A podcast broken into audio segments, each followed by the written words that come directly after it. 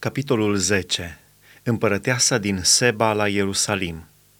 Împărăteasa din Seba a auzit de faima lui Solomon în ce privește slava Domnului și a venit să-l încerce prin întrebări grele. A sosit la Ierusalim cu un alai foarte mare și cu cămile care aduceau mirodenii, aur foarte mult și pietre scumpe.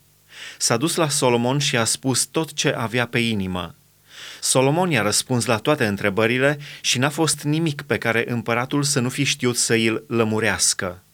Împărăteasa din Seba a văzut toată înțelepciunea lui Solomon și casa pe care o zidise și bucatele de la masa lui și locuința slujitorilor lui și slujbele și hainele celor ce-i slujau și paharnicii lui și arderile de tot pe care le aducea în casa Domnului.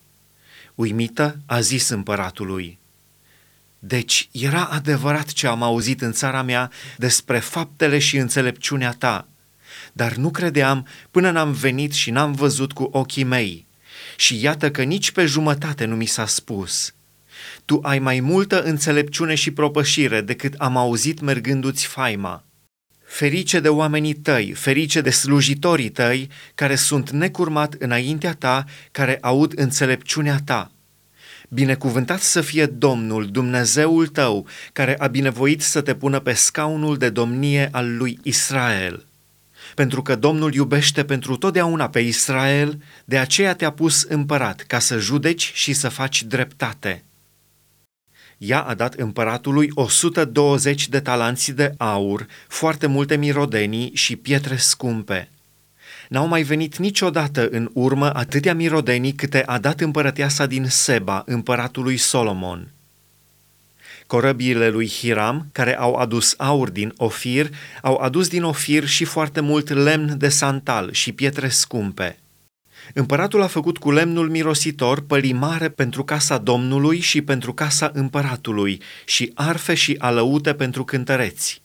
N-a mai venit de atunci lemn de acesta mirositor și nu s-a mai văzut până în ziua de azi. Împăratul Solomon a dat împărătesei din Seba tot ce a dorit, tot ce a cerut și a mai dat și pe deasupra daruri vrednice de un împărat ca Solomon. Apoi ea s-a întors și s-a dus în țara ei cu slujitorii ei. Bogățiile lui Solomon – Greutatea aurului care venea lui Solomon pe fiecare an era de 666 de talanți de aur, afară de ce scotea de la negustorii cei mari și din negoțul cu mărfuri, de la toți împărații Arabiei și de la dregătorii țării. Împăratul Solomon a făcut 200 de scuturi mari de aur bătut și pentru fiecare din ele a întrebuințat 600 de sicli de aur și alte 300 de scuturi mici de aur bătut și pentru fiecare din ele a întrebuințat 3 mine de aur. Și împăratul le-a pus în casa numită Pădurea Libanului. Împăratul a făcut un mare scaun de domnie de fildeș și l-a acoperit cu aur curat – Scaunul acesta de domnie avea șase trepte și partea de sus era rotunjită pe dinapoi. De fiecare parte a scaunului erau răzimători. Lângă răzimători stăteau doi lei și pe cele șase trepte stăteau 12 lei de o parte și de alta. Așa ceva nu s-a făcut pentru nicio împărăție.